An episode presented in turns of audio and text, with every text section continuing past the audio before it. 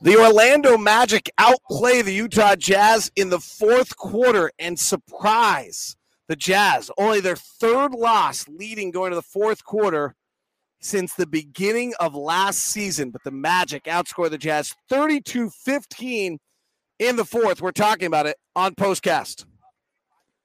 Postcast is brought to you by the score, the store, not the score tonight. We don't want the score tonight. The Jazz lose it 107 100 the store is located 6200 South as well, uh, and uh, also located at the Gateway.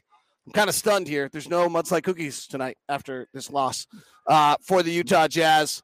Uh, they really the Jazz led by 10 heading into the fourth quarter. You you really thought they had it. They'd taken control of the game, and they lost control of the game in the fourth quarter. And the Magic hit on 12 of 18 shots, while the Jazz hit on 5 of 16. The Jazz were 1 of 10 from 3, and they could not regain control of this basketball game. Ron, what happened? Well, Jazz only scored 14 points in that fourth quarter, and, and that really, really hurt. And I thought one a key point in the ball game was when the Jazz called a timeout. I think they were up two and had the basketball. Um, they come out of a timeout. Joe Ingles has a turnover, leads to two points on the other end of the floor and the Jazz just unable to finish. I'm not impressed with the way the Jazz are playing as as a whole right now. I, I think there needs to be uh, just a little more ball movement, especially when Conley's not playing, because I think Joe needs to be a little more involved. Joe has not gotten going yet, no. and what allowed the Jazz to be, I think, 15 and five or 14 and six or something like that last year when Mike Conley didn't play was that Joe would play the point guard and be really effective on the pick and roll. He has not been effective on the pick and roll at all yet this year. What is going on? Well, they, they, when they switch one through five like that, that kind of takes away that. We've seen that o- over the years, and and you know, coaches, other opposing coaches aren't totally. I mean, they're not dumb. You know, they they have game plans. They they know what the, the strength of, of Rudy Gobert, of where he's at, around the rim, and how Joe Ingles gets him the basketball. They know Joe likes to go from the right side of the floor to the left with that left hand and, and, and get Rudy the ball. So they kind of take that away. Um, and uh, other parts of his game is predicated on teammates getting him the basketball in, in, in shooting situations. Okay, there the there's a minor explanation, but I don't know just how impactful seven games, 12 nights, seven different cities, and a game last night against Miami.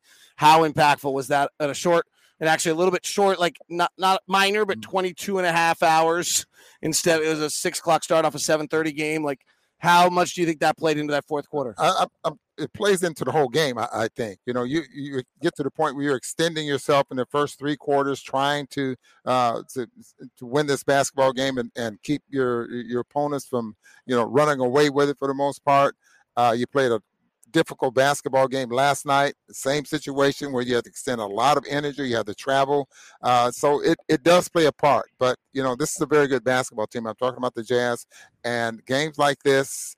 Uh, you know, some of them slip away. I mean, you got to give Orlando some credit for, by the way they played, the way they shot the basketball, the way they got it done, uh, the scramble for the basketball there ended up uh, with what two or three seconds on the clock, and what was it, Carter or that ended up with the ball in his hands, and he knocked down a, Hampton. A, Hampton and knocks down a shot. So uh, those things, when you hustle and you start playing, things start to work for you, and they start to play into, uh, and you start making things happen. And Cole Anthony made a bunch of plays. I mean, yes, the Magic the Magic took the game from the Jazz, and then the Jazz couldn't regain it. So you got to give the Magic a world of credit with their young players to do that first step. They were down ten heading into the fourth quarter. They didn't roll at all. And I give uh, Jamahl Mosley credit. He kind of played yep. with his rotations a little bit there. Uh, you know, this is this is actually well. there's two points here. Actually, I was gonna.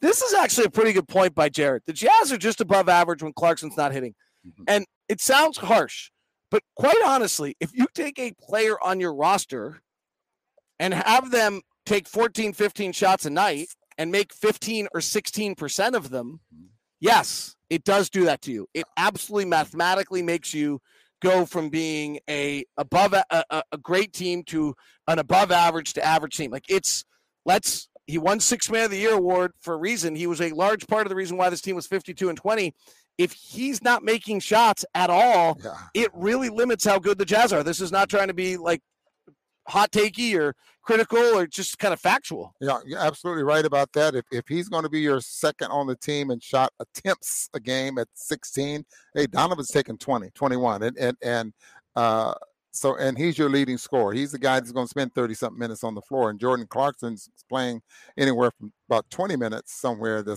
something like that. And and he's taking 16. So yeah, when he's not making those shots that he normally takes, and and again, a lot of them are low percentage shots, but this is this that's his game. Um, and he's capable of getting hot, being just as cold. I mean, just as hot as he is cold right now. Jazz shoot 38%. They shoot 19% from three. That has to have somewhat to do with the fatigue issue. But Orlando also played a game plan to that. They got into our guys, they picked them up, they hassled them.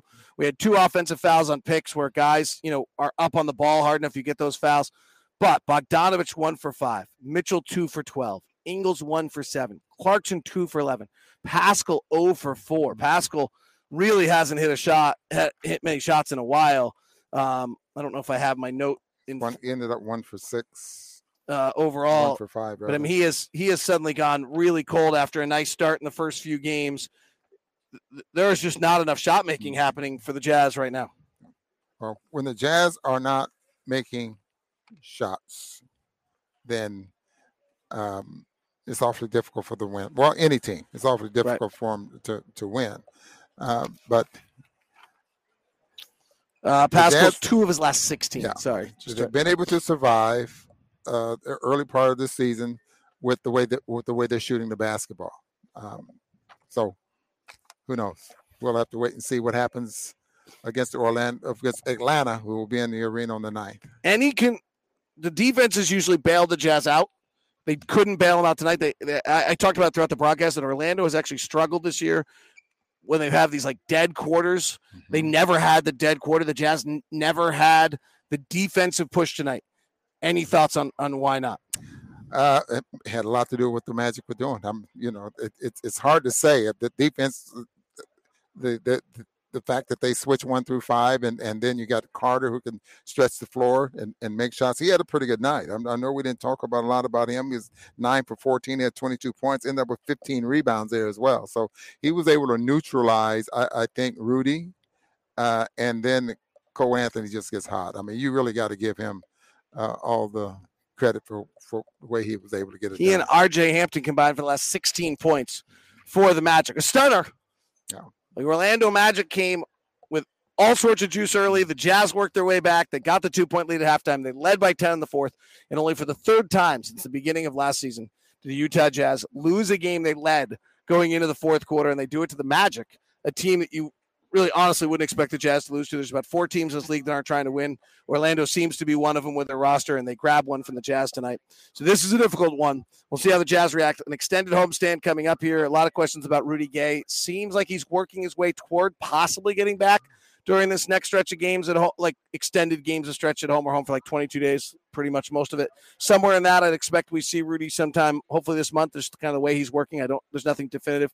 Maybe it'll be early December, maybe it'll be sometime in November, uh, but he's working his way back toward it, and hopefully that'll add a little bit of juice to the Jazz uh, offensively. But guys have got to get right. We're 10 games into the season, and uh, the Jazz tonight, if came into the night, there was only one player on the roster that's playing that was shooting over 32% from three. And that you kind of ignore it because it's like, oh, it's only nine games in. But that's actually what took place. There just weren't enough guys on the roster to make threes. And the one guy that was shooting well, Joe Ingles, did not have a good night. And so next thing you know, the Jazz finished the night from three, eight of 42 and 38% from the field. And they get beat by the Magic 107 100. On behalf of Ron, I'm David. Have a good one. Locked on Jazz will come your direction tomorrow at some point. I might sleep for a little while. Who knows? See ya.